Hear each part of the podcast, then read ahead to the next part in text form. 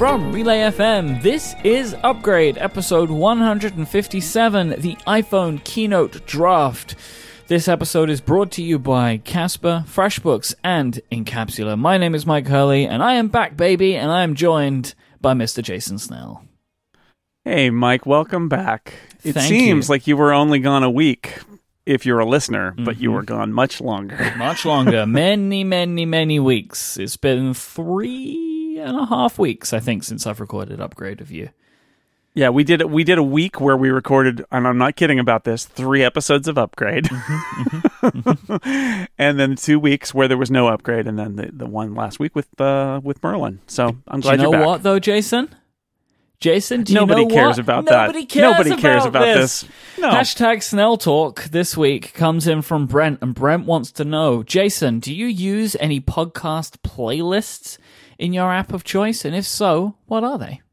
I uh, only have one. I have the priority playlist, the you know defining playlist, which is the stuff that I uh, it it uh, some podcasts get automatically added to it, and others I add manually um, from Overcast and put them in the queue. And so that's that's sort of how I do it. Is that I've got a, a, a queue of things that I'm manually adding, and then the podcast that I've deemed uh, uh, strong enough that I want to just every new episode goes in there, and So- that's my, okay. which means that which means that a lot of times it's the, um, you know, ATP and Flophouse podcast with other podcasts also appearing, but uh, just the one. I don't have a separate like podcast for a different mood. Maybe maybe I should try that sometime to like when I want to listen to Dragon Friends or The Adventure Zone or any of those like Dungeons and Dragons podcasts or something like Hello from the Magic Tavern. I could put that in its own thing, but I don't. I just sort of uh, keep uh, a collection of them teed up in the in the one playlist. So I assume that you have an all un- all episodes, right? And all unlistened episodes, and then the queue that you can get set up with Overcast, where you pick like reorder things that you want to listen to. Yes. But then you also have the priority list, and if anything's in there, it gets listened to first. Yeah, so the priority Okay. list is the is the list, and then everything else I'll go into a podcast and say, "Oh yeah, here's a, here's this episode." Like, um, uh, Cortex is a good example where, and rec- reconcilable differences is also a good example where I am, depending on who how how you define it, I'm either way behind or I just pick and choose episodes. Don't listen to everyone, but I do listen to some, and you know, in both cases, I basically. Um, I think I both have them set to not add to the priority list, and I I will um, every so often I'll be like, oh yeah, I want to listen to that episode of Cortex, and I'll go in and add an episode or two of Cortex or Rec Diffs, and I'll put them in there, and then and then they're in there, but they're not always in there. So for me, Just as examples. I just have an all unfinished, so every unfinished episode, like every unlistened to episode, Yeah. and then a queue, and then I just go through the uh, unlistened and I add things to my queue. That's how I do things. Okay, I.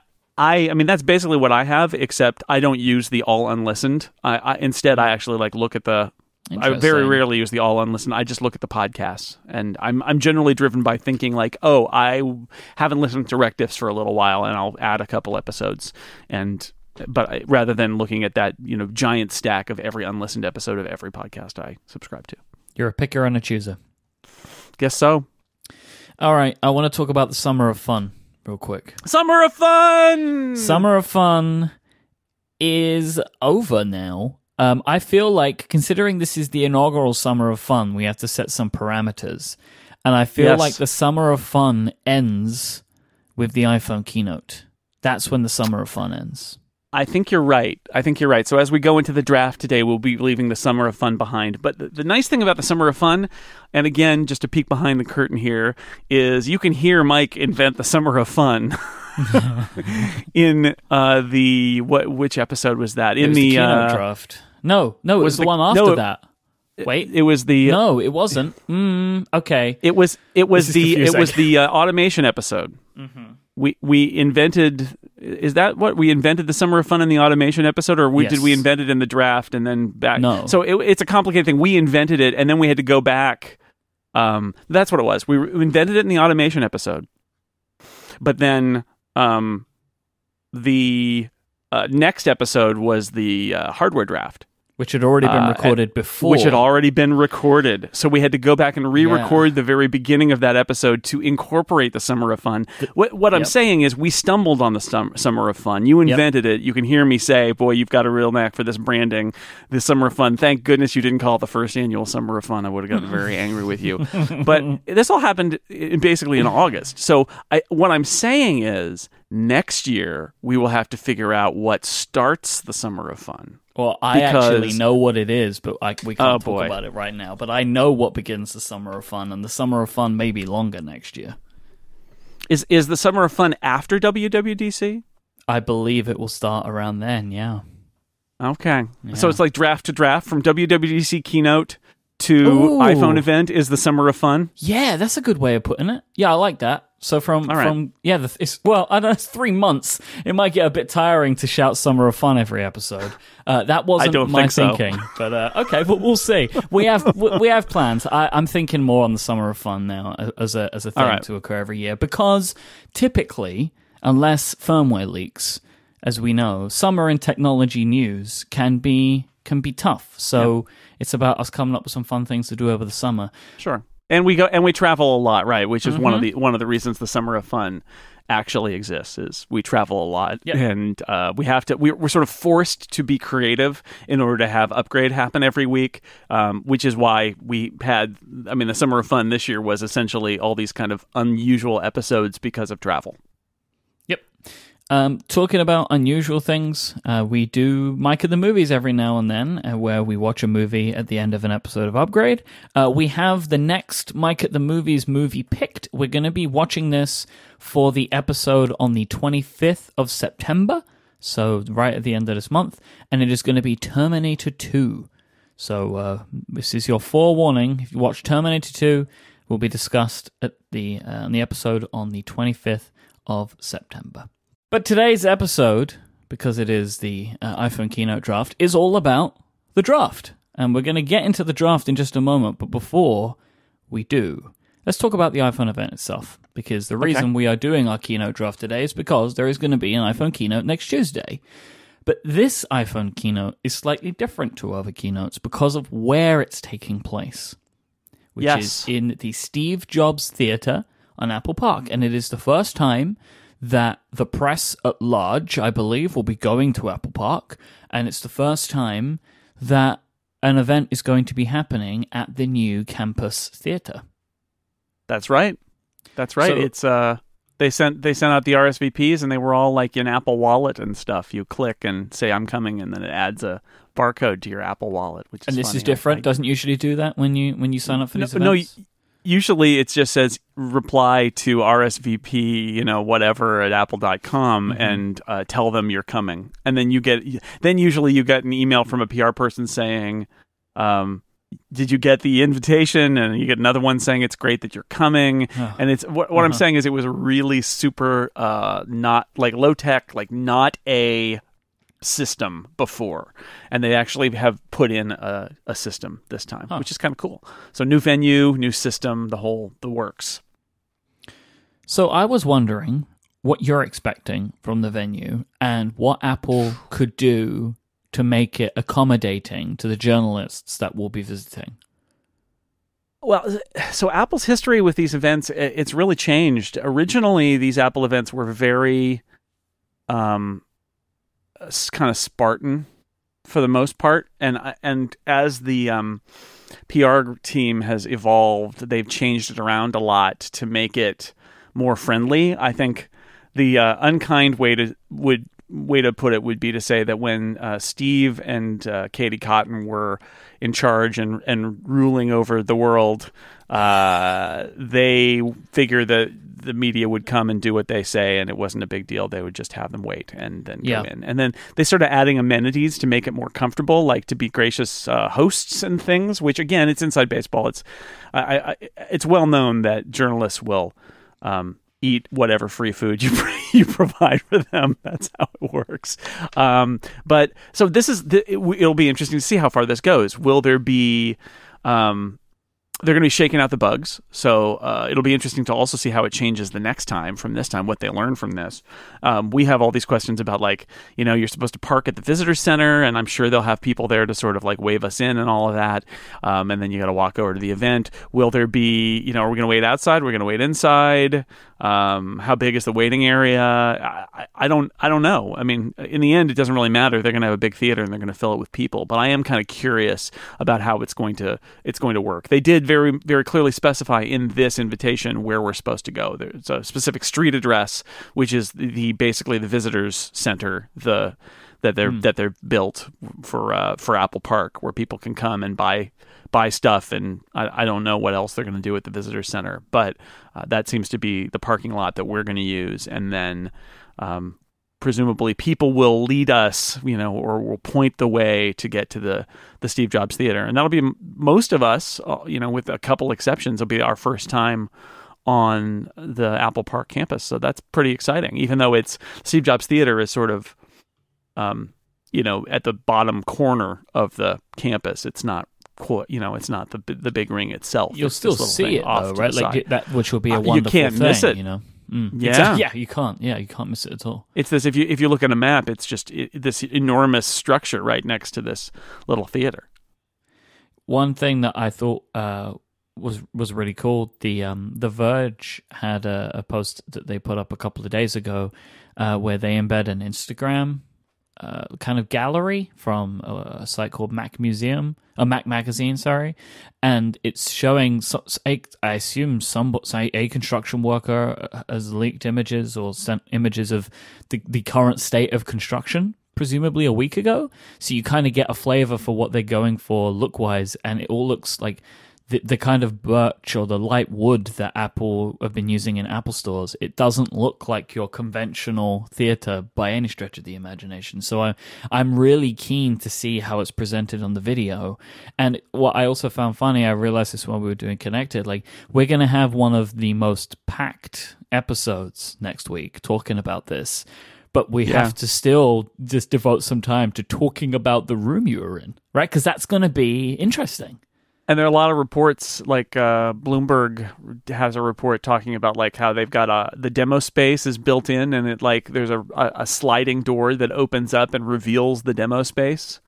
Wow. Um, okay. Right? Because wow. because the, the most important thing to remember about this is this is what this venue was built for. Like yep. this venue is purpose yep. built for Apple Media events like the iPhone launch. This is why they made it. So they made it based on all of Apple's needs in doing a product launch because while they will use it for you know corporate events, company meetings and and things like that, the reason this thing exists is for Apple to do its events on its campus in a space it controls and it's built it in order to uh, to do that. The last thing you do is build this build this theater and then realize, oh, and it isn't suitable for this need that we've got in every one of our events. And one of those needs is the hands-on area, right? After an event. So it sounds like they have built a hands-on area, which is unsurprising, but that it may actually be a little more dramatic than that. That there's Wouldn't a uh, wonderful that there's an open space that kind of like retracts, according to Bloomberg, to reveal the uh, the demonstration room Ooh. that you can uh, that you can then go in, which is uh, would not surprise me at all. Right? That makes that makes sense because that's why this thing exists is for this stuff. I hope that they keep the cameras rolling if that happens.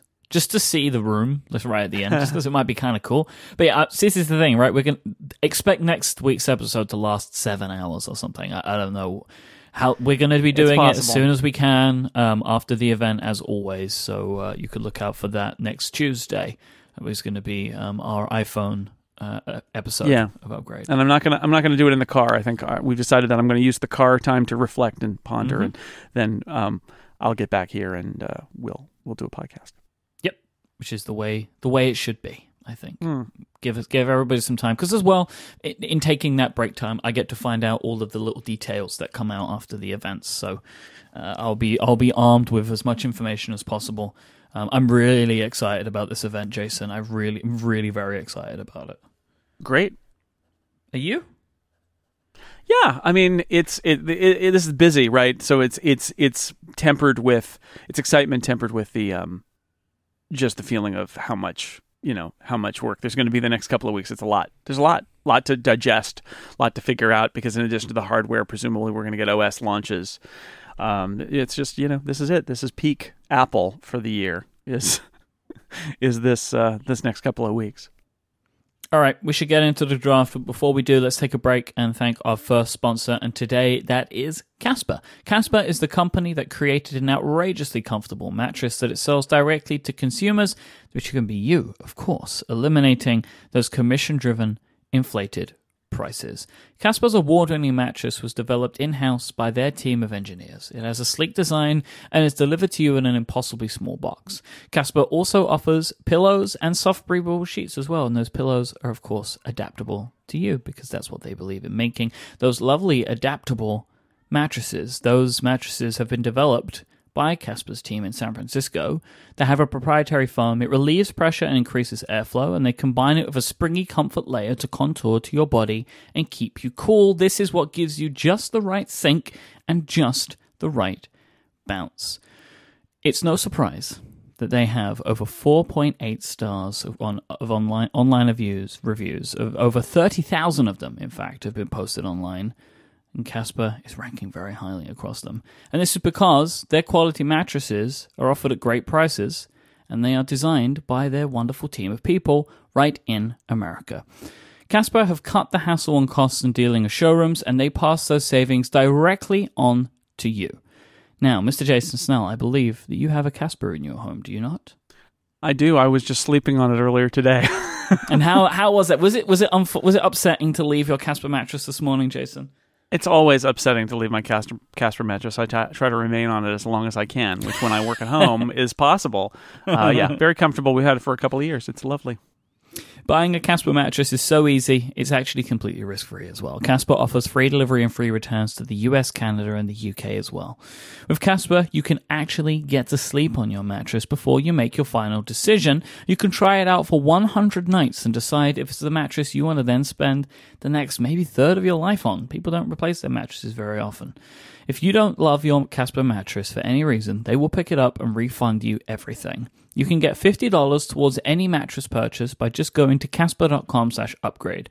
And you'll want to use the code upgrade at checkout to get those $50 off. So it's casper.com slash upgrade and the code upgrade at checkout. Terms and conditions apply. Thank you so much to Casper for their support of this show. Ladies and gentlemen, welcome to the second annual iPhone keynote draft. Can you believe, Jason, this is only the second time we've done the keynote draft? I looked and meticulously through our back catalog, and we have done many drafts, but this is actually just the second iPhone draft. Uh, yeah, the, you said the second keynote draft. That's not true. This is the, what, third or f- fourth? Yeah, it's the second iPhone keynote draft. It's like maybe the third or fourth keynote draft. Okay. All right. Yes, but but no, we only started this last, this madness last year. Hey, I think you should refer to it as this wonderful tradition. Okay, second annual though, you finally get to use that. Use that. That's I good. I approve certainly of second annual. Second, Second annual iPhone keynote draft.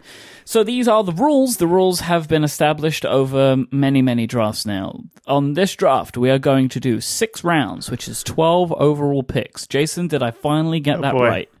You did. Yes. Okay. Uh, as you know, we have, me and Jason have amassed a possible uh, pick list that we have between the two of us, where we will be picking from. So no, no curveballs thrown in, but Jason always finds a way to do that anyway. Uh, the winner Yeah. of the previous draft gets the first pick, and as the WWDC keynote champion, I get the first pick. Uh, for an item to count, it must either be clearly announced on stage or presented on a slide during the presentation. Yes, nothing sliding by in a press release Nope. released simultaneously or a change on Apple's website that is not mentioned. That it must count. be in the video feed for or a pre-announce this week of stuff that they're clearing Yep. the agenda in Doesn't order count. to not talk about it. Doesn't count. unless that stuff is then also mentioned, right? I think we've Exactly. we've agreed on that in the past. Yes. Now, typically, the draft is scored by myself and Jason, and we come to an agreement with our score on the episode. But in case of a scoring stalemate, Stephen Hackett will adjudicate. There will be no half point points awarded; it is full points only. Um, there are no points awarded, so therefore no picks for any ridiculously obvious items. Like if A we new were to iPhone. say a new iPhone doesn't count. That does not count. got to be a little bit a little, Little bit, bit more, more. specific than that. Now, there can be other products, like, for example, there is a pick in here which is new Apple Watch. Now, that is not as obvious as new iPhone, right? I think we can all agree on Yes. that. Um, the points will be awarded uh, on the episode next week, and they are final. There is no no backsies on this one. So No follow up with point changes. that's Not not, how happen. that's not how the draft works, Jason Snell. Not at all. Um, Today we are going to do something a little bit different to previous drafts, um, where at the very end, because I liked this from the hardware draft, we'll do a bring out your dead segment, where the things that we think could happen but didn't make it into our draft, we also can get to talk about them, but we will not be awarded points for any of those. Right. So, pick number one, I get to go first. And Uh-huh. this is um, the closest to obvious, but I think not completely a done deal. My first pick is that there will be three iPhones announced during the keynote. Now, I will start with a couple of things that like that could make this risky, right? Yes. Um, there could be just two, or there could be four. The iPhone SE Yeah. Could appear at this event. We don't know if the iPhone SE does pop up then on the stage. Then I do not get this. These are the, the three iPhones, and what obviously what we're expecting here is a revision to the current iPhones plus a more fancy iPhone. Would you agree with that? I think that's where we're both coming from predictions. That's exactly right. That's the idea is that there will be stepped up versions of the iPhone 7 Mm-hmm. and 7 Plus and the OLED high-end fancy phone. Yeah. Now, a couple of things on this just while we're talking about it. Um, from a naming perspective, because we, we enjoy talking about product naming, what do you think the two iPhones will be called? Do you think there will be the 7S or do you think they're going to go to 8? Uh, I've I've seen reports of both, but that's one of those things that's you know it's held close to Apple's heart. Uh, you know that that's something that is hard to get out of them because it's in Phil Schiller's group, right? They're they're making decisions about that and have made decisions about that. I don't know. Um, I could go either way. Like logically, they are the 7S and 7S Plus. But I could see with this third phone hanging over the the product line that they might prefer to refer them all as like iPhone 8 or something like that. iPhone 8, iPhone 8 Plus, and iPhone Oh, 8 Pro or Huh. iPhone Pro or iPhone Edition or whatever we want to call it that they might want to have them all it's one it's a it's an easy way to make the other models seem um seem newer better. because it's 8 instead of 7 also can i just say once you add plus to the line the S thing gets really complicated, right? We already have the 6S Plus and the 6S, Mm-hmm. but the 7S Plus again, ah, it's not a great name. It's No. this. There's a lot of there's a lot of modifiers there. 8 Plus makes more sense. So that my my if I had to pick, I'd say that they're just going to go ahead and call them iPhone 8, but uh, that would be a change from all the uh, the S models that we've had. The extra syllable in 7S Plus to 6S Plus really does make it more clunky to say.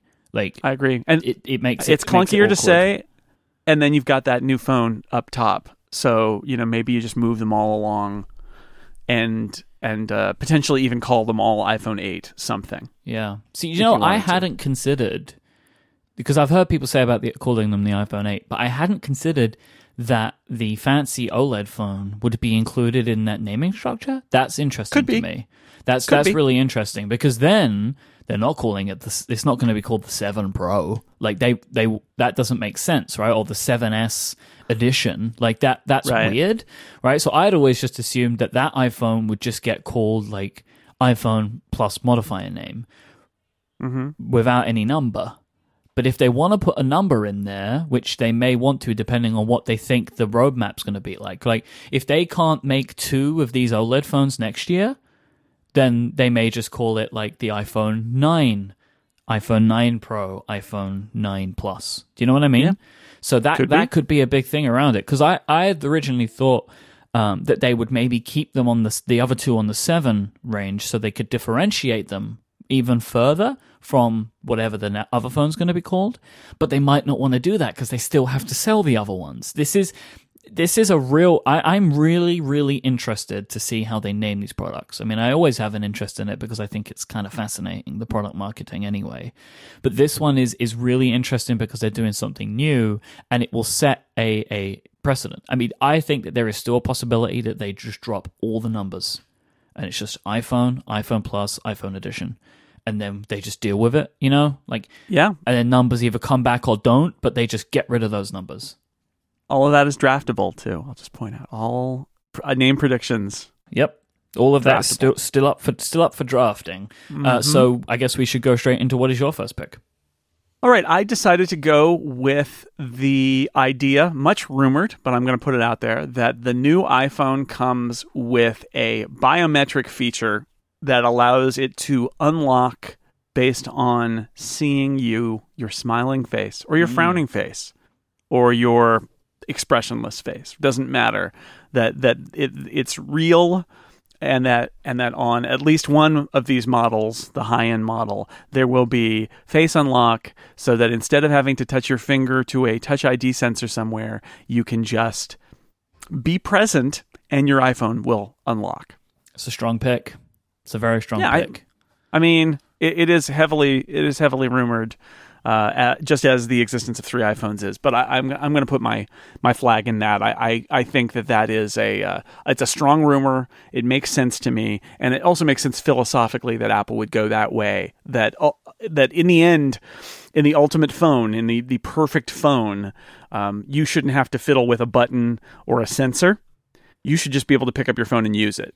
And the way you get there is by having something like this. And I can see mm. how that has driven Apple to this point where they want it to be that the act of picking up your phone or looking at your phone is enough to unlock the phone. You don't need to do something else fiddly with it, whether it's, you know, putting in a passcode or resting your finger on a particular sensor. Just it knows it's you and you can use it. And somebody else tries that it knows it's not them and they can't. I think that there's there's some real elegance and simplicity in there that sounds very apple and face unlock is how you get there. So i hope they did it. If you want people to to secure their phones, like if, if that is something that Apple wants people to do, which they will for many reasons, philosophically and also business wise, because Apple Pay, um, uh, not ever having to do anything is fantastic. Like all you do is look at your phone, which you will do every time you want to use your phone. That is what unlocks it. Like that's that's it, right? Like that's the dream. I mean, it would be amazing Like, if that's what they're able to pull off, even in like a revision or two. Like it's perfect. I don't expect it to be that flawless. I do expect it to work really great, better than any uh, biometric stuff we've used before, like this, like where you use eye scanning or anything like that. I expect it to be good because otherwise, why else would they be shipping it? I mean, that's that's you know, you and Merlin were talking about this, and you know, this is this is part of like my my feeling of of trying to be optimistic about what Apple is doing this year. Um, that I believe that if they're shipping this, if they're taking away Touch ID and putting in a biometric scanner, like some kind of face scanner, some kind of eye scanner, whatever it is, I expect it to be better than anything else I've used before. Yeah. i.e., it Yeah. works great. they can't ship it they can't ship it if it doesn't work like Yeah. you can't ship an iphone without a biometric sensor You They can't ship do it, if it's slightly slower or slightly clunkier than Touch ID. That's fine, and I don't, right and I'd be fine with that because I would like the coolness factor of the face unlock. But yeah, they have to ship it and it be accurate. They have to because the payment stuff is tied to it. Has to be at least that- a Touch yeah. ID level of quality, I think. But that, if you think about Touch ID, especially first gen Touch ID, as we said last week, um, Touch ID is not perfect. I, I have failures to read my thumb print on Touch ID all the time because uh, I'm washing the dishes Sure. or whatever, and you know it's a little frustrating, but it works most of the time. And you know I don't think we're asking for this feature to be perfect. It just needs to be in the ballpark of Touch ID quality. And if you think, until very recently, both me and you were using first gen Touch ID every single day on our uh-huh. iPad Pros, and Yep. I, I never really felt like, oh, this is so slow. It didn't really it didn't register for me too much. Just like, oh, it just Right. unlocks. Like you know, Touch ID two is so much quicker, but Touch ID one wasn't like laboriously slow. So yeah, I, I would like to see the face unlock stuff. I think this is a this has a very strong chance because there is not just rumors, but but elements of hard evidence that such a feature exists in some point at some stage, right? Like there is some kind of face something in the in the firmware that was in the the HomePod, so there is good evidence there. All right, pick number two. I am going to go back to the uh, back to the iPhone again, and I'm going to say that the uh, the OLED iPhone, the top of the line iPhone, starts at one thousand dollars or higher. So I Wow. yeah, I know. This is where I think it's going. I think it's going to be a thousand dollars or higher, and I could be potentially setting myself up for a problem because If it it's nine ninety nine, you don't get this. Mhm. I don't get it. Um, but I think that this is where this phone is gonna is gonna start. Um, as I'm saying this, I'm I, I think it should I should have said 900, but it's too late now because I've said it. Uh, I, I think this is going to be a really premium priced phone. So let's just ig- ignore my pick for a second. Let's say it's 900, right? Whatever it is, I think it's in that ballpark. It's more And than think nine hundred.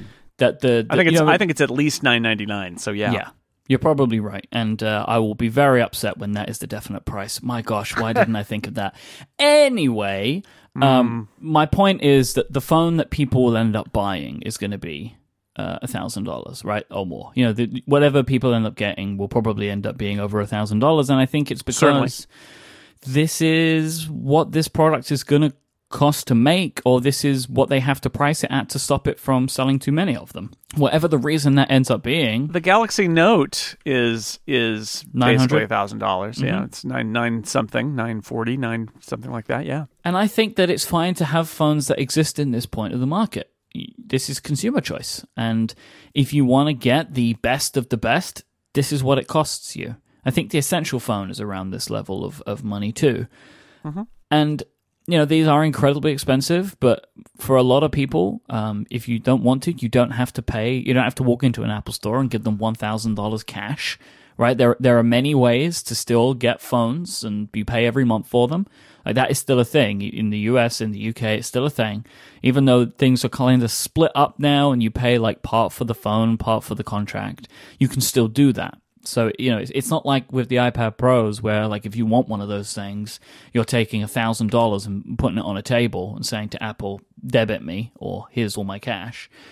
So I think that it, there is still room for the market for this stuff, and I think that Apple wants a piece of that, and they can't start charging a thousand dollars for the current iPhone, but they can for the new one. Yeah, yeah, I think that this all makes sense. Apple is not a company that um, is hesitant to price things high. Like that's part of their that's part of their story is they want you to give them money. That's why they make money. That's why they make money on their products is that they focus on a market that is uh, is spending more money and they have high end products where they are reaping pro- uh, profits, great profits from them, and they have built a by all accounts a uh, a high end expensive phone. They've spared no expense, as they say. And uh, so it's not unreasonable to think this. I think there's questions about some of the details. What comes in the box? What's the opening um, storage level? Uh, are they going to use 999 or 1000 as a starting point, but have uh, meager storage? You know, have 64 on there, and then and that's an open draft pick about how much storage if somebody wants to take it. Um, it, it. It's a question: Are they are is it going to be a really nice product at thousand dollars, or is it going to be in their usual method? You really want the one that is that is uh, eleven hundred dollars. Um, but that's that's Apple. That's that, and that is the gamble here is that you're going to have people who don't want the lower end models. They really do want the high end model and are turned off by the price. Yep, and go elsewhere. It's that's the risk. But as we've talked about, you know, this is this is uh, uh, will the market bear that kind of a price? I guess they'll find out. But I have a hard time believing that a hot new super high tech iPhone that costs a thousand dollars is not going to sell well. In fact, my guess would be, and this is not a prediction because it's not keynote based, or it's a, a prediction, but it's not a draft pick. My guess would be that no matter how they price this thing, they're not going to be able to make them fast enough. That it, it's going to be a hard to get item throughout the rest of the year, Yeah. even with the high price. I'm very concerned about either A, whether I'm going to be able to get one in time, or B, how much money I have to spend to do that. Do you know what I mean? Right? Like, am I going to have Uh-huh. to spend $1,500 to get the phone because the ones at the entry price are all gone? right? And uh, so we'll we'll see what that ends up being like. Jason, what is your second pick? Uh, my second pick is going to be about ARKit. I think Apple had huge press at WWDC for ARKit. Apple has spent the summer crowing about how Apple's platform, iOS, will be the premier augmented reality platform as soon as iOS 11 ships. They have taken great delight in all the demos of apps that have been, you know, showing you how to do a virtual yardstick or whatever using augmented reality on existing iPhones. You've got new iPhone hardware that's presumably even better tuned for ARKit. You've got iOS 11 shipping and you've got an opportunity to find some amazing uh, vendor, amazing uh, software company that is working on an amazing app that takes advantage of ARKit. And so, even though this isn't the developer conference, um, it is going into the holiday season, which is why it'll probably be a game. But I'm going to predict there will be an augmented reality demo on stage, not just a video. That would be a different pick. But on stage, somebody will demonstrate augmented reality um, because I, I, just think Apple wants to keep beating yep. this drum. It's a they perceive it as an advantage. Google came out with um, an Core. announcement about about ARCore, which is very much. I mean, they've been working on it for a long time too, but obviously at some point somebody at Google was like, "We need to be part of this conversation." Apple is making so much hay with their ARKit, and we've got this thing. Um, so they announced it, and it'll be on some Android devices, and and uh, you know, but but again, they want to be in the game. This is an advantage that Apple has. Google knows it. Google's trying to blunt it. Apple will put the its foot on the gas. So the, plus, they're they're crowd pleasers. They are those AR demos that we've seen videos of are kind of amazing. So I think there will be, you know, we're gonna we're gonna get more AR because Apple really wants to make that one of the buzzworthy things about the new software and the new hardware. This was my next pick. I agree with 100% of everything you said. All we have seen that ARKit can do from Apple was a tech demo that they put together, and was it something from Epic Games? Like just kind of like a, a mostly non-interactive demo of like a, there was that the games on the table. Yeah, uh, the, the person like, jumped off the table. You know, yeah, that that's all it's been. And since then, there've been so many amazing things. And I've got a couple of betas that I've been trying out that use ARKit, and it's amazing. And you know, I think Apple should really just have someone on stage to measure some stuff because yeah, it's, right. it's, like a killer feature of this. You know, and, and who I, I expect it will be IKEA, right? Like IKEA will be there, I reckon, to, to mm. show off their stuff because IKEA is perfect for this. And I know that there's been some stuff um, in the last couple of weeks where Apple have been uh, doing some releases with these companies to show off some of the AR stuff that they've been doing, which may be some demos that got cut, right? Like there may be something mm-hmm. there. Um, but yeah, there there looks like there's going to be some fantastic things, and this is one of the things that I'm most excited about for iOS 11 because these things don't exist yet, and I expect to be spending literally all of the money to buy basically every single app that's going to be in the featured part on the App Store on iOS 11 day, where they show all of the apps. Like there's a Walking Dead game and stuff like that, where you shoot zombies in the real world, and I'm really excited about this. And I think Apple is very aware of what they have done here. Yeah. All right, so that's the first two picks. So we have four more picks to go, which seems like a perfect time to take a break and thank our sponsor, one of our sponsors for this week's, and that is our friends at FreshBooks. Hey, freelancers, people out there who are self employed, people who send invoices, you know how important it is to make smart decisions for your business. Well, our friends over at FreshBooks can save you real time. They uh, estimate that they can send you 100 save you 192 hours with their cloud accounting software because it's so easy to use. By helping you simplify tasks like invoicing tracking your expenses and getting paid online without needing to constantly chase people freshbooks has drastically reduced the amount of time it takes for their over 10 million customers to deal with their paperwork. FreshBooks will automate late payment email reminders for you. So once you've sent an invoice out to someone, you don't have to be going in and checking if it's paid and then writing them an email and wondering how to word it. They'll just do it for you. So you have to spend less time chasing payments and more time doing whatever it is that you do that you love to get your money in, right? You want to be making the work that's going to get you paid rather than chasing the payment for the work you've already done. They also have a new notification center, which you go into when you log into FreshBooks, into the brand new FreshBooks, and it's like a personal assistant. It will tell you the things that have changed in your business since you last logged in, and will show you what needs to be dealt with. So they show you who has checked the invoices, if there's some maybe something's been printed, or like, hey, you should look at this. This person hasn't paid you, or you know, you can you can go in and see all of that stuff in one lovely view. FreshBooks may have over 10 million customers now, but they're still a small company at heart. This is why Forbes called them their small giant on their best small companies list this year. If you're listening to this and not yet using FreshBooks, now is the time to try it. And this is something that I wholeheartedly endorse. I use FreshBooks every single week. Stephen uses it every single week. And we have done that since Relay FM was a thing, before FreshBooks was ever a sponsor. it, it is a fantastic tool if you get paid online. FreshBooks are offering a 30 day free trial for listeners of this show with no credit card required. Just go to freshbooks.com slash upgrade and in the how did you hear about us section, hey, tell them that you heard about them on this show. We'd like to thank FreshBooks for their continued support of Upgrade and Relay FM. All right, pick number three. Um, Okay. I'm gonna go with here now. This is uh this is a pick that's in the list, and it's and it's kind it's close to a pick that we already went with.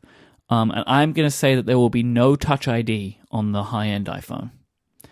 So there is some contention, I think, even still, about whether some kind of Touch ID sensor will remain. Right, that there will maybe be some kind of fallback. Maybe it's in what is considered to be a, a larger home button, uh, like a lo- sorry, a lock button that's going to be on the side of the phone. Um, maybe there'll still be something that can read through the glass. There are many different theories about this. Um, I don't think that Touch ID is going to exist if the Face Unlock system exists. I think that they will go one or the other because it won't be a great demo or at least an introduction for the face unlocking system if they're like, oh, by the way, there's Touch ID. Because it makes you immediately think that the face unlock won't work. Yeah, you can Right? bail out. It's like, oh, you don't have to do this if you don't want to. There's Touch ID. No, the the other option will be put in a passcode, which nobody wants to do. So I don't, I do not believe that there will be Touch ID on the high end iPhone. Um, I think that this is a swan song for the Touch ID on on the iPhone. As over time now, the key will be for Apple to find ways to remove it from the entire line. Um, so Yeah. I think that that's a thing. I think that that is a real thing. Yeah, I think so. I, I wrote a piece that I think is going to go up on Macworld this week that is about the um, obvious in hindsight aspect of some of Apple's moves where um, later moves make you realize that previous moves they made were part of a pattern that you didn't see or maybe you did see that it's like oh those were connected and so one of the rumors that uh, Mark Gurman wrote about at Bloomberg last week is this idea that the um, the buttonless new iPhone um, one of the ways that the ways that you get around to multitasking or a home screen is through swiping up from a bar at the bottom of the screen. And what he describes is basically iOS 11 multitasking on the iPad. And it's one of those moments where you're like, "Oh, like it's a bigger move that they're making." And I think I think it's true. I think that when we see this product, we're seeing the future of iOS hardware.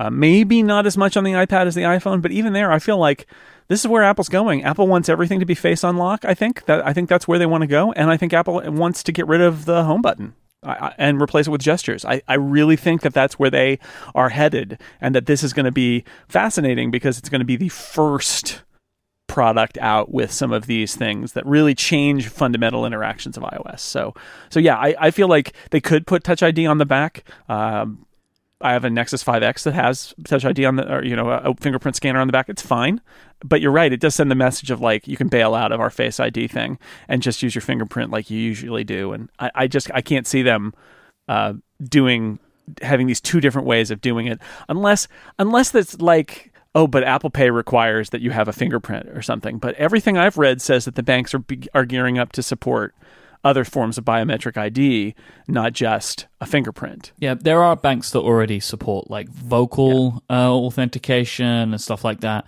Yeah, so if Apple wanted to do this, they'd just get because people have, have said that as an example of why there must be Touch ID on it, and it's like it could be a reason why they keep Touch ID on it, but it's just as likely that Apple went to all of their Apple Pay partners and said, "Here's a here's a, a new form of biometrics we want you to endorse," and my guess is they were probably all like, "All right." you know, Apple Pay is really great for them. Let's do it. And so, uh, yeah, I would be Yeah. I would be surprised if it was there. I think that's a pretty good pick. I think there's a chance. It's a, there's a little bit of a risk because it would be something like Apple Pay or something that that um, maybe can, right not technolo- technological constraint, but like a partner or contract constraint that makes them like hedge. But that doesn't. Apple doesn't sound like a company, you know, that Yeah. hedges. Right? They they don't do that. I would expect. I don't know this. I could just be completely wrong because I'm kind of just just speaking. Um, I would expect that even something like Touch ID isn't necessarily endorsed by Apple Pay providers, but that there is some kind of agreed upon security standard that Touch Right, ID but- meets and that this face Yeah, unlock will yeah. meet. So they don't need to go to Yes. Visa and MasterCard and all the banks and say, hey, endorse this new thing. But Apple just need to meet the security standards required. That's how I would imagine it to be. There's a biometric uh, clause about like how you do authentication and biometric things, and they probably add to it and amend it, and Yep. it probably has some. It's probably broader than just you must have a fingerprint sensor, right? Exactly. Because th- there are uh, lots of different ways to, to like validate must have this level of encryption. This must do this. Must do this. Must do this. You know, like and have this kind of fail fail safe and this kind of check and etc. etc. etc. That's how I imagine the stuff works. I mean, heck, you know, these contactless payments. A lot of what Apple Pay is doing. Uh, most of the time, they're performed without any biometrics of any kind. It's just tapping a plastic card, which is in somebody's wallet. So I can't Right. imagine that this is the most stringent of things. And I know Apple Pay can go higher than that, but I'm just, you know I'm just trying to make a point of like, if I want to spend fifteen pounds in a store, I can just put my piece of plastic against it. That's all it is. So yeah. you know, I, I assume that, that Apple is able to meet whatever security practices are required. Otherwise, they again, I don't think that they would move to the face unlock thing. Apple Pay's so important to them now Yep. um, that I really imagine that any type of biometric, whatever it is, has to be able to support it. And one last thing for the um, the face unlocking thing, I was talking to Marco Arment uh, about this last week. That the there is a higher like, or it might have been Stephen Hackett, someone I've seen lots of people, and I, they're all merging into one now. If you want to bring biometrics to the Mac, it's probably easier to do it through a camera than to try and put some kind of Touch ID on a keyboard. Oh yeah, yeah. I, I had that same thought that that's um. It would be nice to add a Touch ID sensor like they did the MacBook Pro, but if Apple's already like past Touch ID, it, it also does make sense for things like uh, like uh, Macs, and uh, you know iMac, iMacs and Mac laptops and all of that. To, I mean, the laptop you can integrate a Touch ID sensor if you want to, but it's a more much more every Mac basically, other than the Mac Pro, has a camera, and the Mac Yep. Pro will come. The new one will come with a an Apple monitor that Yes, presumably could also have that sensor built into it. And isn't that a better way to do it? And isn't it curious that Apple decided to get back into the to the standalone monitor this, this game again? Hmm. Makes even more sense if they put a camera in it for, for face unlocking. Yeah. Jason, your third pick.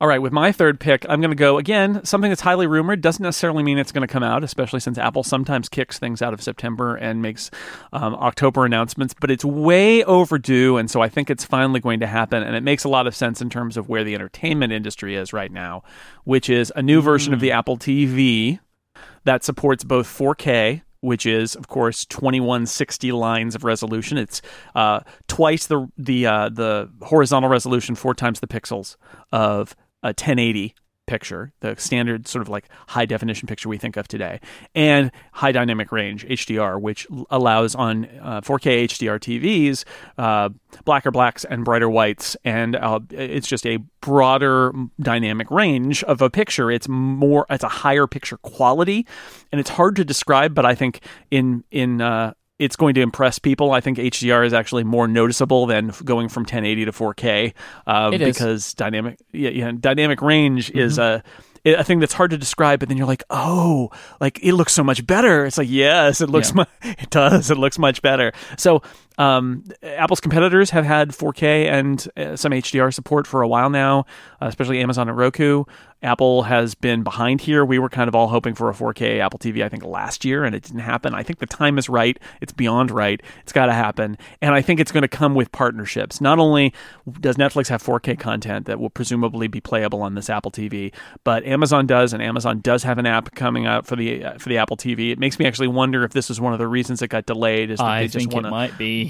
they just want to Yeah. release it with with their 4K content on Amazon um, on Amazon Prime Video as Mm-hmm. well. And I think there's an iTunes portion of this announcement too, which is Apple wants to start renting and selling people movies in 4K and HDR on iTunes so that you can attach this Apple TV to your 4K HDR TV and get one of those new to, you know, new to home video rentals for 6 bucks or 7 bucks or whatever it is and uh, have that be beautiful. And then of course, 4K and HDR also is using HEVC, the new codec that's also in iOS 11 in order to save bandwidth they don't uh, like Netflix and Amazon. They don't stream.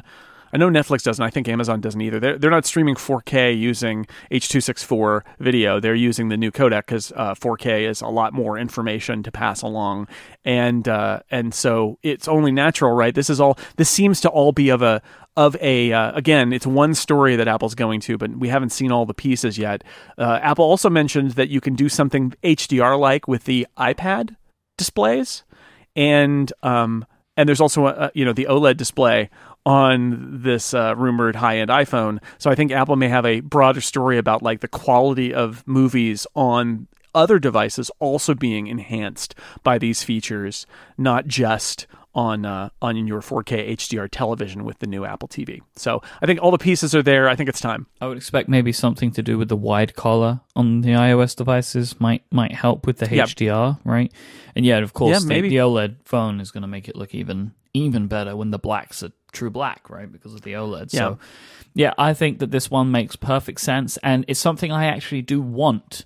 Um, th- this would be the only reason that I could foresee wanting to upgrade an Apple TV because I have a 4K HDR television, which was Yeah. bought with all of this stuff in mind because it's where games consoles are going, it's where TV content is going. So that was why I bought the TV that I bought. Um, I have a Panasonic 4K HDR TV. The product names are just too hard. Just search for that and you'll find the series that I have if you're looking for it. Um, and it's great and we're kind of i think we're in a good viewing range for this stuff because i really do notice a difference um, but the hdr is wonderful just really like i scream when i see how good the picture looks there was like a, a bbc demo where they used some nature footage and it was just unreal absolutely unreal so i'm excited for more uh, more of this stuff especially because i have a good internet connection now so i can watch it as well so that all works out for me Pick four. For some of the same reasons, I'm going to go with dual cameras on all iPhones. Now, the reason I say this is looking at iOS 11. iOS 11 has a really robust depth API. Like it is, if you are not aware of this, so this is the depth API is the portrait mode stuff. And they are adding a lot of really interesting things to this. So, like, for example, somebody with the new who maybe builds an app with the depth API, you could use portrait mode to change the color of a background. So I could take a picture of Jason and make it black and white behind him, or I could use it as some kind of pseudo green screen type thing. And with a depth API, I could put a background in. And all of this stuff can be done to already taken portrait mode photos. So there is a lot of really interesting stuff that can be done. The layers can all be pulled apart and edited individually. They're really, really enhancing this and making it available to developers. I think that they won't want to keep that for just the big phone and then this new edition pro, whatever we're going to call it, phone. And also because that phone is going to be smaller than the Plus, I think it makes it harder to argue why the regular phone shouldn't get it. Plus, the regular phone needs some new features. One of those could be dual cameras. Um, I will as well say, like I am a, uh, I love my my Plus phone, and the dual camera is fantastic, and I use it all the time, and I love being able to do that two times zoom. Um, sometimes I test to make sure I'm using the two times zoom because you can do that. Because some you may not know this, the the second camera will only work in good lighting conditions. So the way I do this, if I'm if I'm unsure, I just put my finger over the second lens and press the button to change. And if it doesn't go black, then I just go back to the one times and just take regular pictures and can crop them later if I want to. Um, but when it you know when it works, which most of the time when I want it, it does work. I love the I love what I get. I love the photos that I get from it because I can zoom in way more on stuff. So yeah, I love that camera. Um, I don't use portrait mode a ton, but I would use it way more with all of these cool apps features that I could maybe get a hold of. So that's why I think there's going to be uh, dual cameras on all iPhones. I think it's a great uh, pick. It's I, I have floated this idea, and I, I think there's some concern that the um, what Apple's not going to do is do enough of uh, redesign work on the iPhone Seven to add the second camera to it. But I feel the same way you do, which is they should Yep. right? Unless their eye is completely off the ball, it would actually be a a, a, a notable upgrade for the iPhone 7 for that size and model, whatever they call it, 7S or 8 or whatever, to get that second camera that currently is only on the Plus. Um, I think there might be there are always camera upgrades. Um, and I think our eyes are off the ball a little bit with this new high end iPhone where we aren't really talking about more of the details of the cameras because there are always camera upgrades and I imagine there will be more. But adding that feature to the Plus last time it would re- be really great if they could have figured out a way to get the dual camera into the whole line now and uh, make it, you know, extol the virtues of of uh, having the two cameras set up even more. So I'm uh, I'm hopeful. I hope you're right on that. Despite our, our fiercely competitive draft that we're doing, I hope you're right because I think that the that phone that I have, the iPhone 7, that's the thing that makes me sad about it is I like the size. I wouldn't use the 7 Plus, but um, but this, that camera on the 7 Plus, hmm, you know, it's really nice. Really nice. It would be nice if that was on the 7 too.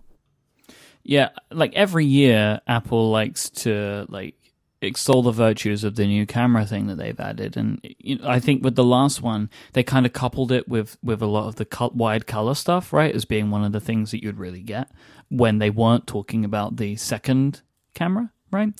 So I I think that um I I think that this is the big thing. This is the big thing that's happening in smartphone cameras right now is to have a second one for whatever purpose you use it for. I think this would be the big win for them, and I expect it's the one that they are going to push for with hmm. the whole line. And I'm going to give you if there if there is magically an iPhone SE update, I'm going to give it to you that um, if it's not on that one, I appreciate that a lot, actually, because that would be really unfair. that, that would be what a technicality to lose on. I know. Yeah, that that would be really unfair. Thank you for that one, Jason. All right, what's your pick? Um, I'm gonna go. I'm surprised it's still here and that we haven't gone to it. And I'm gonna I'm gonna make a very particular Apple Watch. I'm not just gonna say there's a new Apple Watch because that's kind of boring. I'm gonna say there's a new Apple Watch with cellular connectivity. Okay. That's what I'm going to go with. I think this is something that has to come to the Apple Watch. We've started to get rumors that it's going to happen soon. Yep. And this is going to be the third anniversary of the announcement of the Apple Watch. And with GPS added last time in the Series 2, um, and that leaves this one clear feature missing, which is cellular. There are um, Android smartwatches that have cellular connectivity. And some people poo poo it, but I think we've talked about it on this show before. The fact is, once your watch can get your texts and get data updates and get phone calls if you need it, then there are lots of situations where you might not actually need to bring your phone with you. If all you're concerned about is getting a text or getting a phone call, you can do that without your phone around. And um, there are circumstances, whether it's active circumstances, you're going for a run or a bike ride or something like that, or even, I mean, the example I gave, I think last week was uh, when I'm walking my dog over to the field that's over at the school by my house uh, in the evening. Like, I bring my phone with me. Why do I do that? Really, in case somebody needs to get in touch with me. It's basically there for emergency purposes. I'm not going to be sitting there checking Twitter while I'm talking to people and watching my dog run around. That's not going to happen. And uh, this would free me from having to bring my phone with me because I would still have access to all the data stuff. It gets it gets the Apple Watch platform, which still needs more, you know, needs to grow, but it would allow it to become a little more independent as well and count on having a connection.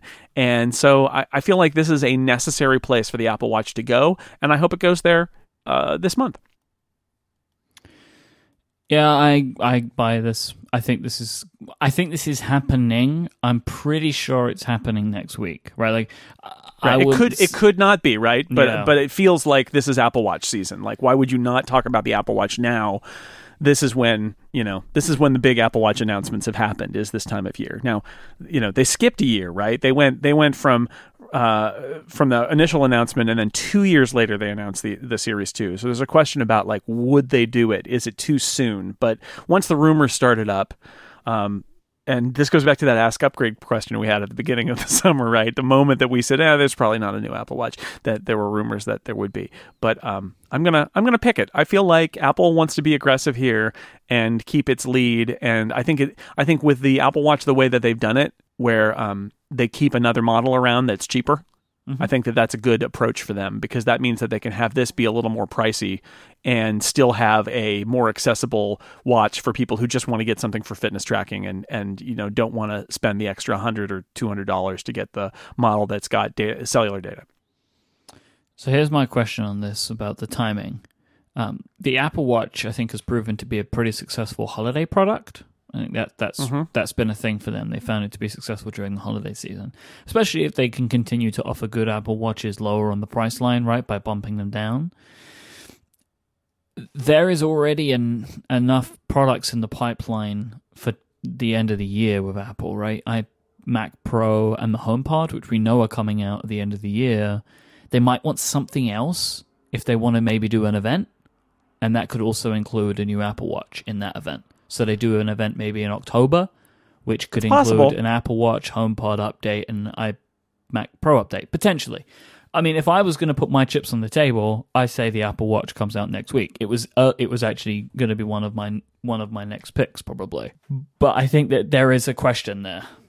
Uh, my my gut feeling is Apple has done so much product announcement this year. It's refreshed the whole Mac line that it cares about, and made pre-announcements about products that, are in the Mac line. about. and it's already announced the HomePod, and the HomePod is going to ship by the end of the year. But they've already announced it. That if I had to put money down, and again, it's outside of the keynote, so I can't do it. But I think there won't be any more Apple events this year. I think this is it. I think that they will announce the release of the HomePod and schedule with media to you know review it and things like that. I think they will um, announce the shipment of the um, of the iMac Pro and have reviews of it, and that that may be one of those ships on December thirty first kind of things. But I think that they'll do that, and um, but otherwise, I think they're going to be done. But it's not. It's it's possible, depending on how they're feeling, that they could do it. They own the theater, right? They, do can call they everybody back in six weeks, Yeah. and that's fine. But but the iPhone is the big spotlight. So if you want to push other products that that will benefit from being in the same spotlight as the iPhone, um, now would be a good time to do that if you believe that. So if I had to put money down, I'd say this is it for them for this year. Yeah, the, the weird part of it for me, though, is I completely agree. Right, it's why I I predicted the original iPad Pro would be with an iPhone because it's where you where everybody's looking. But this time, the iPhone is being used to introduce an iPhone, which is something that they've maybe not done before, and th- that that makes it this one. There's just a lot of question marks for me about around what's actually going to get shown.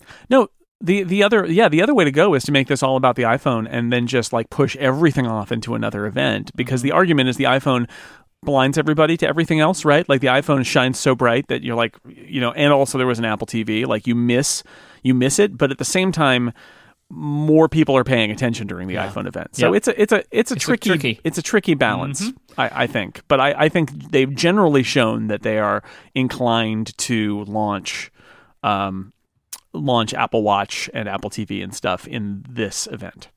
because I, I do feel that like the HomePod does not yet warrant its own event or an event that's mostly dedicated to it. Because I think if Apple's being realistic, they should know this is an enthusiast product at best right now. Yeah, well, and they and they already announced it, so I think I think Yeah. they're just going to ship it. I Yeah, think, I think right. the HomePod, it, they're just going to ship it. All right, pick five. I am going to go with uh, a slightly meta one. I'm gonna go with picture of Steve Jobs on a slide on stage. Oh, that was going to be my next pick. Well done, well done. I, Steve I put Jobs that in our list. There, there's there is is the just Steve no Jobs way they they start this event without mentioning Steve. Like it, it, will be mentioned because they will mention the fact that they're at Apple Park and it's the first time at Apple Park, and they'll say where they are because it's a thing. And if they Yeah. s- talk about Steve in any way, they will show a picture of him. Um, and I would be very surprised if none of those things happened. Well, I I put it in our list, so you know that I approve of this pick. I think it's I think it is it is chancy because again, it could they could mention him because it's Steve Jobs Theater. It's undoubtedly uh, true that they're going to mention him, but I feel like they won't let the inaugural event at Apple Park at the Steve Jobs Theater pass without honoring Steve, and that probably means a picture of Steve in a slide on screen or a video, whatever. Um, and so, yeah, I think I think that's a good I think it's a good choice. I, I we it, how could we not have some? I mean, like just as Tim stood on the stage at a at a, at a um, town hall and said we've had a lot of great events here at town hall, and this is probably the last one, and it wasn't. There was another one, but um, I, I imagine they will they will note that they are at a, at their new home and uh, and mention Steve. But there is a risk, of course, which I understand. Of, I mean, you've got to get out of the shadow at some point. and I know they didn't make it any easier on themselves by naming the theater the Steve Jobs Theater. It was a fitting tribute, the right thing to do. But I understand the the the, the risk and the issue of always referring to Steve Jobs. You know, like it's it's it's a tri- it's a tricky thing.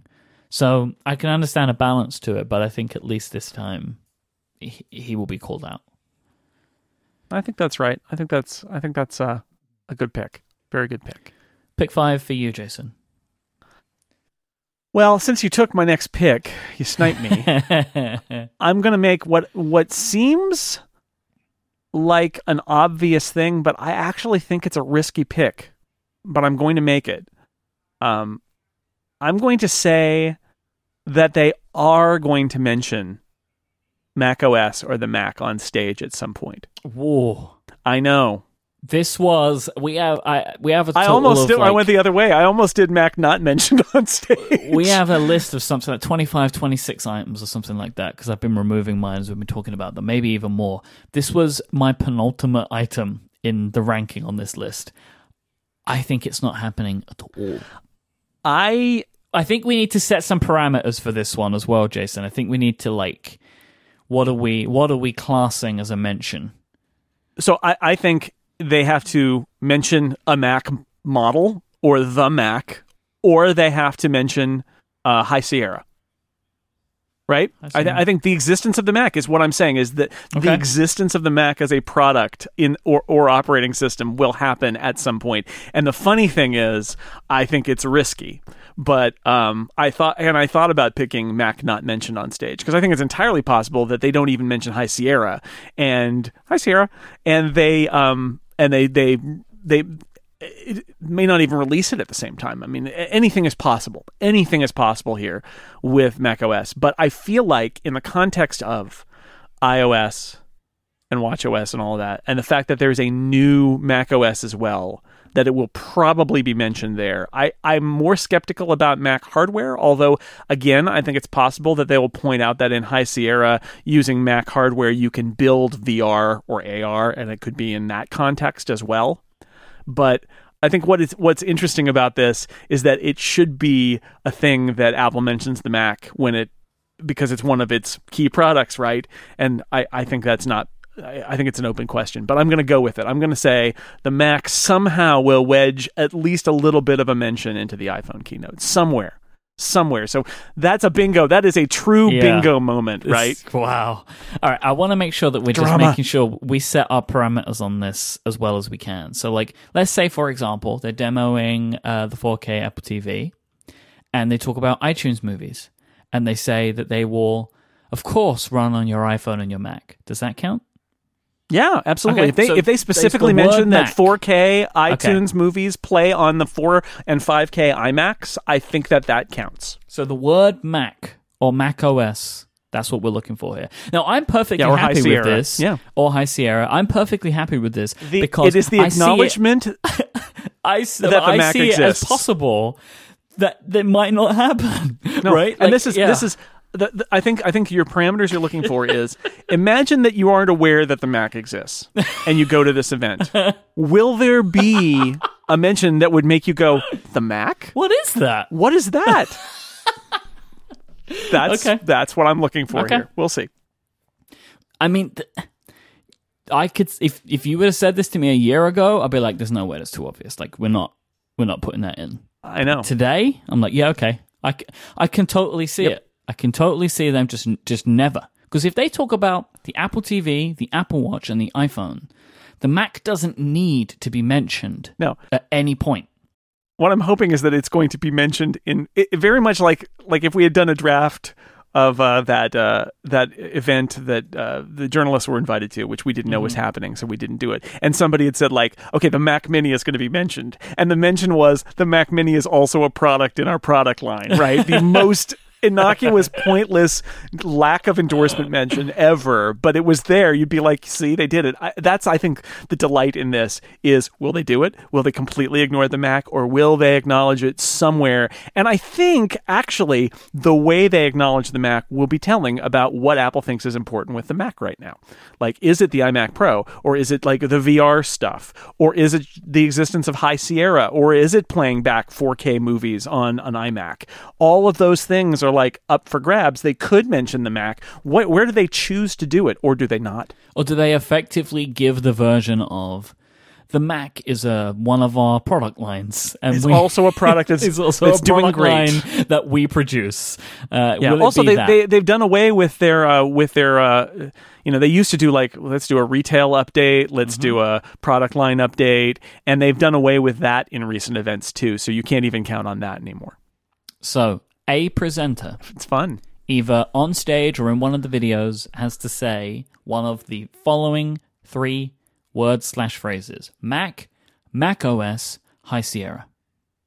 Right. That's I mean, where we're setting iMac or Mac Pro or something like that would mm-hmm. count too. But yeah, exactly. Pictures doesn't count. I'm going to say, like if there's a Mac in in in the background or something, that doesn't count. It has to be yeah, the, picture of. Steve Jobs has the original Mac next to him. Doesn't count. You see why I just wanted to make sure we Although- set that. Al- Although I will say, if they mention that there's a Mac in that picture, it does totally does count. I would say it totally counts. Yeah, if they say like there he is with the original Mac, that's a point for you. that's, that's yep. Okay, I'm glad we agree on this. Today's that's gonna you know that's gonna be the one with the contention. I just know it. I know it. Today's show we're we're gonna need loads of action replays or something. wow. Okay. Here we go. And you know as well, like I'm gonna have to be the one that's honest because I, I will be- able to pay I think more attention to the words than you will because you'll be dazzled by the bright lights I don't know. I'm gonna have my Mac radar turned up all the way now. to eleven. Hmm. Maybe Spinal Tap will be there. Today, finally, today's show is brought to you by Incapsula. Incapsula has the website security tools and a content delivery network that you need to make your website, to make any website safer, faster, and more reliable. It's so easy to get started with Incapsula. You just need to make a small change to your DNS. That's it. There's no hardware to install, no software to install. It's ready to go whenever you are. You just sign up, you make a small change to your DNS, then you will have access to Incapsula's 30 data centers with 3 terabits of bandwidth. This is all a part of their global network. And what that will do for you is keep away bad guys. It will make sure that denial of service attacks never hit your servers, whilst also caching your content and optimizing any connections to your site using their powerful CDN. So your users will get your content lightning fast no matter if something bad is happening. Their network has 3 terabits per second of on demand scrubbing capacity and can process 30 billion attacks per second. That's a lot of stuff that they can withstand. This is why Incapsula successfully defended some of the largest website attacks on record. As a listener of this show, you can get one whole month of service absolutely free. All you need to do is go to incapsula.com slash upgrade. That's I-N-C-A-P-S-U-L-A dot com slash upgrade. This is where you can find out more about their service and claim your free month. I would like to thank Incapsula for their continued support of this show and Relay FM. Go to incapsula.com slash upgrade. All right, Jason Snell. sixth Yes, and final pick time. Mm-hmm. Now I yeah. have my in my document here. I have two. I have two things that are incredibly similar, and I need to make a decision as to where I'm going to go with this. And it's another iPhone one. Hmm. And it's the name, the name of the high-end iPhone. I want to make a pick here as to what what it's going to be called. And I'm going to make a last-minute change, and I'm going to say that they're going to call this. No, I'm sticking to my guns. iPhone Pro. They're going to call it the Okay. iPhone Pro. That is my pick. Um, uh, just to, just to let people know, you may pick this, but uh, it was the the answer. The choices really were well. There's three of them: iPhone Pro, iPhone Edition, and iPhone Eight. They're the names that me and you have, have settled on as what this phone could be called. Um, I was gonna change my mind to Edition, but I spent some time thinking about that in over the five seconds, um, and think that maybe Edition has kind of got a bit of a bad rep for them. Like I don't think that the, the Apple Watch Edition was really met very kindly. Um, and Pro is part of the product lines across all of the product lines, so maybe there should be an iPhone Pro as well. So I'm going to go with iPhone Pro um, as the as the the ending name. Would if they call it the iPhone 8 Pro, would that count? Yes. Okay, so Pro is my kind of like new naming thing. I think that's I think that's fine. I think that's a good a good possibility. I hope it's true. There's there's that too. I hope it's true. I think You like Pro- Pro the most? you know, I, I don't like the meaning of it because a professional phone user, and yet I feel like in this context, it, it what it really means is that it's the high end thing. Um, I don't like edition at all. Like I don't like that name. I think it's a luxury brand context and like a jewelry kind of thing, and I think that that's a mistake for this product. So I don't I don't like it. Yeah, they had So a much. shot at that name and kind of blew it. Really. Yeah. Yep. So I, I think that's good. I, I um I don't know. I think that's probably what I think the most likely name for it is is the iPhone Pro or iPhone 8 Pro. All right. All right, I've got a bunch of um funny ones here. I know. not- I don't, I don't like gonna throw I don't like any away? of these. Um yeah, I mean really I could mention uh Spinal Tap again. Mhm. iOS 11. That's, I, am just gonna say, like, I mean, I I want don't to think win they're touring. because I want to win something other than just a, a WWDC one, but I don't think Spinal Tap's going to be on stage. Jason. I don't think they're going to be. I actually am tempted, and this is going to reveal one of my bring out your deads. I'm tempted to pick a musical guest will, perf- will perform Mhm. because Sia performed last year at this event. So I think a musical guest performing, despite there being a lack of any reason why, is something that it seems to happen now. and so they could do that. That would be possible. But instead, I'm going to go with this, which I think is going to happen and it'll be fun to see when we get to that point. I I think and you can tell me how we're going to judge this. I think we are going to get a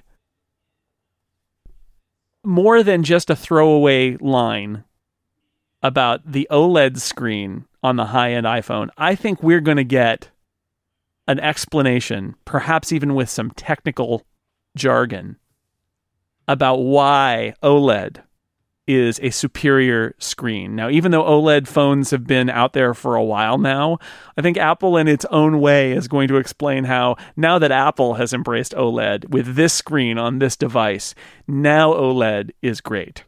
So I, I that's what I'm going to go with is a a more than just a passing. Oh, and it's an OLED screen. Um, I but would say this some is a pretty safe bet. description of why OLED is good. I'll because tell you I think they're going to sell it. They're going to sell it. the The selling Yeah. feature of that phone is the screen, because that's I- all the phone so. is now. So I expect them to go into painstaking detail about how difficult it was to make that screen and why they knew that the only technology that could go into a screen like this would be OLED. Right? Like I know that's going to be Uh-huh. their big OLED gives you blacker blacks Yeah. and brighter colors. The color gamut on this OLED screen is the best we've ever done, and you'll you really see the difference, right? There will be a pitch for that screen and the OLED tech behind it. But will be there is a risk for the screen. in trying to talk about OLED too much, right? The OLED is the best and only screen now when they are still going to be making LCD to screens. other phones hmm So- and all their other devices. There could literally be just a thing about why this screen is great. But what Could we're be. looking for here is OLED being spoken OLED. about and Yep. why OLED. Okay, that's cool. I, Yep. I I think that this is a very strong one, but as for for that reason, I would maybe not pick it because I think that there there are a lot of risks here about what Apple is going to do to the rest Sure. of the iPhone line, and they don't want to make those phones look just junk, like junk. I think I think it would be unfair for me to pick. Apple will talk about how great the screen is, right? yeah, yeah. like that that's I might as well pick like faster processors. this iPhone will be rectangular. Like you know, it's it's Yeah, yeah. faster processors than last year, you know. Uh yeah, sure. Probably, but here I feel like there's enough specificity here Mm-hmm. that it's it, while I think it's still a likely thing, it, it allows us to have that question of like, are they really going to pump the OLED? But I think they are. I think they're going to. I, I think this is going to be that typical Apple thing where there's a thing they haven't in- integrated before, and now they do, and it's like they just found it, and it's the greatest thing ever, even though it's been around. That no, no, no. Now it's the greatest thing ever, and this screen is the reason that OLED is now the greatest thing ever. They may they may also throw throw old OLED under the bus. It's entirely possible. Like you know, there have been OLED screens before, but yeah. You've never seen an this O- OLED like this OLED. this screen, and I think that's all part of the conversation. But yeah, All right, so that's it. that's the six picks, and of course, you will find in our show notes a link to uh, a scorecard. A bingo card, a scoring card, so you at home, whilst you're watching the event, can score along with us. Um, and let us know how you score us. But just bear in mind, it does not bear weight on the picks. But I love to. uh, One of my favorite things now during an Apple keynote is to get people know, playing along and tweeting at us and sending us this. It's fantastic. It really is great because I don't keep up to date with my Twitter timeline during the events, but I do keep up to date with my mentions. So I like to see people scoring along with us, and yeah, that's a lot of fun. Yep. But yeah, so there are six picks. Let's talk about some things that we think are going to happen, uh, but didn't make our picks. This is the bring out your dead section. So yeah, uh, I think that wireless or inductive charging will be on the high end iPhone. Um, but I also don't think that it's something that ships in the box, and I don't think it will be something that's immediately available. Yeah, I think that's I think that's right. I think there's a chance it won't exist. Right. I think there's a chance They don't need it. I'm I'm I- I'm a little skeptical about this. Yeah, because this feels like something that's like, what's the story around this? Hmm. At the same time, if they do it, they can have a whole bunch of awesome accessories, and they can make a battery pack for it, and they can do you know who knows what else they they can Yep. do with it. there's there's a bunch of fun stuff you can do if you have it, but there's already going to be just so much in this phone that's new anyway that you can hold it. Yeah, and it's definitely not going to come in the box, right? It's going to be like no. you can. It's now, you know, and it's got this great inductive charging thing that you can go, you can Mm-hmm. buy for two hundred dollars or whatever, right? It's yeah, yeah. Um, let's see what what do I have that I I um I didn't want to mention.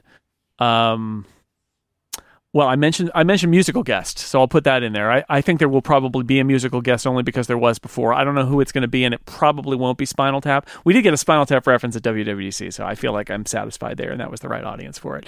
But um, but I, I'm going to say uh, again in the in the round that doesn't count, probably be a, a musical guest that will be baffling. And they'll say something about how well, you know, we like to have musical guests now, like when they had Bono and uh, and the Edge come out on stage, and when they had had Sia last year, and they, they do this from time to time. So um, I, I I thought about picking that, but I didn't. Uh, I think they're going to change the AirPods pricing. Oh, you do? Interesting. Yeah. The reason I think this is because I've been when I was in New York, I was seeing them everywhere. They're becoming really popular, and I think one of the best ways to capitalize on the popularity is just bring that price down a little bit. What are they? One fifty now. Sell them for like 120, 130. Not a big change, mm-hmm. but a change. And if they've got the 60. 160, yeah, so bringing them down to like 130, you may as well just do that so you can put them on stage again and also mention how great they'll be with the new uh, iPhone. And yeah, I think bringing the price down a little bit if they've worked out the kinks in production would be smart because this is clearly a very desirable product. Bringing the barrier to entry down a little bit is it I think would be a good thing. And I understand about like oh yeah you want to sell them for as much money as you can blah blah blah blah blah. But really I think the closer they can get this to impulse buy, the better it will be. If they can get this to closer to a hundred dollars, they will sell them with basically every single iPhone, right? Like they will sell a massive amount if they can get it to ninety nine ninety nine at some point and this is a way to get there. I had a couple AirPod related ones that I'll mention now since we're bringing out our dead, which is one is new colors. I think that's a possibility that they'll be even if it's just they're also in black now. Mm-hmm. I think that I think that now that they've been shipping for a year, that um, offering some variety uh, is something that I I would imagine they will do at some point. Um, you want to start with the white classic white earbuds, but like offering them in a different color or colors, I think is something they could do and will probably do at some point. Maybe it will happen uh, for for this holiday season, maybe not. And then the other speculation, which I think is not likely to happen, but it, it was on the list, and I thought about it, is that the high end iPhone will come with them. Not necessary. I think that's exactly right, which is why why throw um, a hundred and sixty dollar product in the box when you can get people to spend hundred and sixty dollars on it in addition to the thousand dollar phone. Yeah, like if I'm Apple, that's how I'm thinking. Apple are not going to apologize to you for making you spend one thousand dollars on a phone. They right. don't. It's a thousand dollars, but look at the value we packed into it. Is probably not something that they're going to say. including AirPods in the box is a one hundred and fifty dollar discount. They ain't giving you that. They want that one hundred and fifty dollars also. I think that's right. Yeah, I, I don't see it happening. I see a future where AirPods come with iPhones, but that future is many years into the future. Mm. I think we're many, many years down the line. Um, I think uh, I think we're going to get more HomeKit details, more HomeKit stuff. There's a lot of HomeKit stuff in iOS 11. Um, and I think that since Apple has announced their software certification stuff, we may see some many more partners coming on board, and they may want to show that because I do expect iOS 11 to get some time specifically at this event because it always does, and I think HomeKit will be a will be a big part of that, where they say. And with iOS 11 comes all this new stuff with HomeKit, and we now have all of these partners that are going to have HomeKit products in the next few months. Um, and I, fingers crossed, hope that my lovely, my lovely Canary will get HomeKit support because there is this thing now, like, and I think I understand it at this point where you can get your software that you've written for your product certified by Apple. By doing that, you can then get HomeKit certification and your product can be updated to support HomeKit. That's how this software thing works, is my understanding now. Rather than what you needed before, which was to physically include a chip into a device. So it is possible for existing home products, home automation products, to get software updates that include HomeKit support. So I think that we're going to see a lot more companies doing this now. I I think that's good. I think that's a good one. Um, I was trying to pick what the starting storage price is for the fancy new iPhone, and I went back and forth between 64 and 128. You can't buy a jet black iPhone in 64 or in 32. You have to get 128, and I don't think they're offering 64. And and so what I want to say, and what um, Michael Gartenberg said on on Download a few weeks ago, is that it'll start at 128. Yeah, I don't think Apple, again, like the AirPod argument, I don't think Apple's going to pack stuff in and say, look at the value. So I think it's more likely that it'll start at like 64, 32 or 64, and not 128, even though it's a $1,000 phone, because what they want to do is have you buy the $1,100 phone, which has 128. Um, maybe it's 128, 256, 512 or something like that. Maybe they do it that way, I but think I just only do two storage options. you think so? Yeah. And and what will they be? 128 and 512? Yeah, I think so. Okay. Well, uh, we'll we'll see. I I I have I would love for it to be 128, which is why I think that it won't be. You know what though? they could they could literally say and you only need 64 because of our amazing image compression.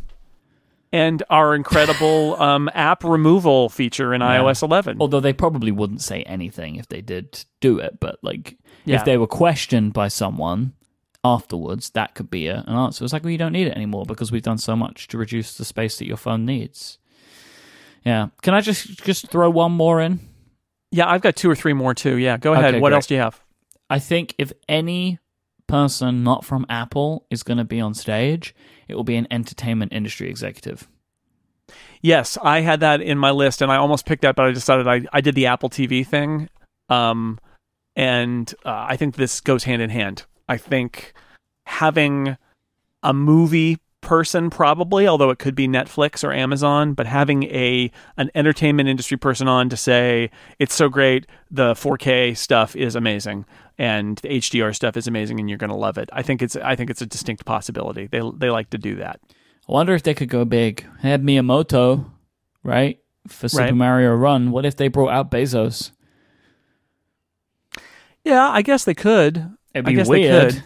But it's not impossible, right? But like, I guess yeah, you they, know, they, they could also get like um they've had him on before like Richard Plepler from uh, HBO come out and say Mm-hmm. you know the first HDR 4K release of Game of Thrones and Westworld ever is on iTunes or something like that. which is actually probably a really good pick. That exact thing you Right. just said. some something like that Yeah. maybe I don't know I don't know but something like that I think it's a, I think there's a good chance.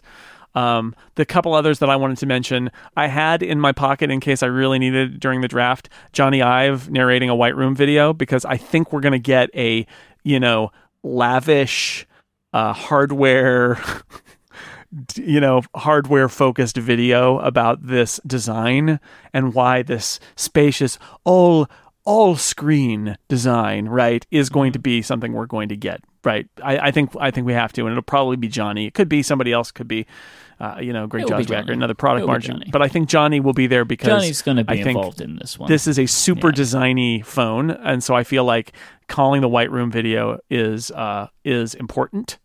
Um and then the other one that i uh is there another one i wanted to mention? I don't know. Maybe that's it. Maybe that's it. Um there i had some that i don't think are as likely to happen like an icloud uh expansion um, what the new Apple Watch is called, I'm assuming Series 3, but it might not be. I think it Um, will be. oh, yeah, like the one- the the one I wanted to mention was the Apple TV. Um, I would like to believe, and I think for competitive reasons it'll happen. I would like to believe that the 4K Apple TV is going to come in at one of the existing Apple TV price points, and that they may down price one of the existing Apple TVs to get it closer. Because uh, for people who don't know, who only follow Apple products, the 4K HDR products, the the premium 4K HDR products from Roku and Amazon are a hundred bucks and the existing Apple TV is 150 basically. Yeah, I think they need an Apple TV that starts under hundred dollars. Yeah. and also is an option for people that don't have a 4K TV. Right. So I think the existing Apple TV what I would like to predict is that the existing Apple TV will be repriced at 99. And then this one will be 139 or 149. It'll still be more expensive than the 4K HDR boxes from Roku and Amazon. Of course it will. It's Apple, but it will be um, but there will be something down in the sub 100 price for Apple TV. Um, and it may be another prediction I was not willing to make in a draft context, but I'll make here is it may be that it doesn't come with a fancy Siri remote. You know, the the cheap one. You may be stuck with the Siri remote on the high end one, but it could be that they go back to a more traditional clicky remote on the $99 model. I don't know. I don't know about that. I don't know about that. Joe Steele. Well, I, I think I think we've got an interesting thing to watch um, about uh, the Siri remote and how much Apple really likes it, because you know generally people don't seem to like it. At least a lot of people don't seem to like it. To say that the 4K Apple TV gets a new remote, which includes Siri, and that the Could be. current one keeps the one that nobody likes. But it's possible. I think that there could be a new remote that goes along with this new All Apple right. TV. That isn't necessarily like an apology remote, but it's just Right. new. It's just designed differently. But I expect will feature all of the same functions. So it will have a touchpad, it will have all of that stuff, but it would just be designed differently. That's what I think we'll see. Be triangular. It'll be Yeah, it could. You know, Yeah. it could be a, a, a pucks, weird. a puck. They go in the exact opposite for what you'd expect Sure. an apology remote to be, and they make it circular. yeah. All right, but we didn't pick any of those, and we Nope. get no credit for those. But they're just in there. They're just in there. So we, just because we want to talk about them. All right, so that's it. That's the draft. No Ask Upgrade this week. No Ask Upgrade No. last week. No Ask Upgrade next week, most likely. you know why? You know why? Because because I hear no, no, it's because ATP stole our thing. If you want to find our show notes for this week, head on over to relay.fm slash upgrade slash 157. Uh, I'd have no problem with it. Actually, honestly, here's the thing. I like that they did it. I, I'm no, I'm very happy that they did it too. Um, I think it's a mistake for them to put Ask ATP and follow up at the beginning of the show because I that means the that. show goes on it- for an hour. There's a reason Ask Upgrade is at the end of Upgrade, people. Mm-hmm. But I do enjoy that they that they do it, and I love their answers to their questions. I think it's all really good. So it just it's so fun happens for that me. Ask it's Upgrade fun hasn't for me for a while. that that creator of follow up, John Siracusa, is using the thing A thing what- we the made? we made, and I don't know which one of us coined the phrase. Someone can it's tell a us. It's a cross licensing arrangement that obviously has happened here. Anyway, we've had questions from people like John, Kyle, Jay, Justin, and Rob in our notes for Ask Upgrade Mm-hmm. for a while now, and there they will sit for probably another couple of weeks. But Yeah. you know, we'll get back to it. Maybe after the summer of fun is gone and the Apple event has blown through, maybe maybe it will be time for a jumbo Ask Upgrade edition. Yeah, I think Uh, that'll be we'll fun. see. Plus, we get so many of them over this period of time anyway. So, Yeah. uh, please keep send if you have things, keep sending them in because I always need stuff. There's always stuff that we need for the document. So please continue to send them in. Uh, but just know that we're not going to do them over the next couple of weeks. So asking us now what you think, what we think the iPhone's going to be, probably not worth doing because Probably not. it will be out by then. Um, but yeah, we'll be back to Ask Upgrade in a couple of weeks. This is just uh, Yeah. the tail end of the summer of fun is no Ask Upgrade. Uh, so yeah. that will be back. But yes, uh, ATP. I I I really appreciate it actually, but uh, I think it might be good to put it at the end. I like it at the end. Uh, I like the bookends, the follow up, on Ask they have a- Upgrade. They have a post show which we don't have, which is also very confusing. But I, I just feel Yeah. like you know, as a listener who who loves it, um, that's a lot of material before they get to the meaty, you Mm-hmm. know, whatever the hot topic is. So that's that's the reason we put it at the end anyway. But I love that they're doing it. Me I'm very happy about it. I just find it funny that as I've been listening to them doing it, um, that we haven't been. But it's completely coincidental. completely coincidental. They didn't steal our cheese. we did we didn't It's stop getting coincidental. questions or it wasn't like everyone directed their questions to, to ATP instead. Uh, Just Oh, email man. Marco. do you know what I've just realized? Do you know what we have uh, on the Pen Addict? What? Ask TPA. Of course you do, because it's such a good idea. No, but it's TPA and they have ATP. ATP. I wonder at what That is point they confusing. start getting fountain pen questions. When is And that going to begin? And what what about Ask Pat? And who is Pat? Who and is why does Pat? Pat have answers? The podcast against technology. Tyranny. podcast Either against one. tyranny with with your host. It's a Rebel podcast. Uh, anyway, Pat. it's just a coincidence. Pat is the host. That's amazing. Pat is the host of Podcast Against Tyranny. How did that? That's good. Well, it's Pat's that clever. Pat likes to come up with Yeah. acronyms for what He- Pat's name is. Yeah. He doesn't even really care about tyranny that much, but his name was so, you know, it's just the first thing that came to his head. Anyway, uh, relay.fm slash upgrade slash 157 for this week's show notes. Thanks again to our sponsors, the fine folk Casper, FreshBooks, and Incapsula. Next week, Jason will be at the Apple event. So we will be recording and releasing after next week's Apple event. So the next episode of Upgrade will be out on Tuesday, the 12th of September. Look out for that because it will be coming to you as quick as we can possibly put it out. So you will have it Mega either for the evening or the morning, whenever you want it. And it's going to be a big one. We're really excited about it. I know I am. I know Jason is too. Jason, where can people follow the coverage that you'll be putting together for the Apple event next week? It's a great question. Uh, let's say sixcolors.com will have all the details of where our coverage will be. So keep your eyes peeled to sixcolors.com and at jsnell on Twitter, J S N E L L. I am at imyke, I M Y K E. Don't forget in the show notes will be your scorecard so you can score along with our with our six draft picks. Um, the, the bring out your dead's not going to be on the scorecard. That's not necessary. Um, and uh, that's it for this week. Thanks for listening. We'll be back next time. Until then, say goodbye, Jason Snell. Bye, everybody.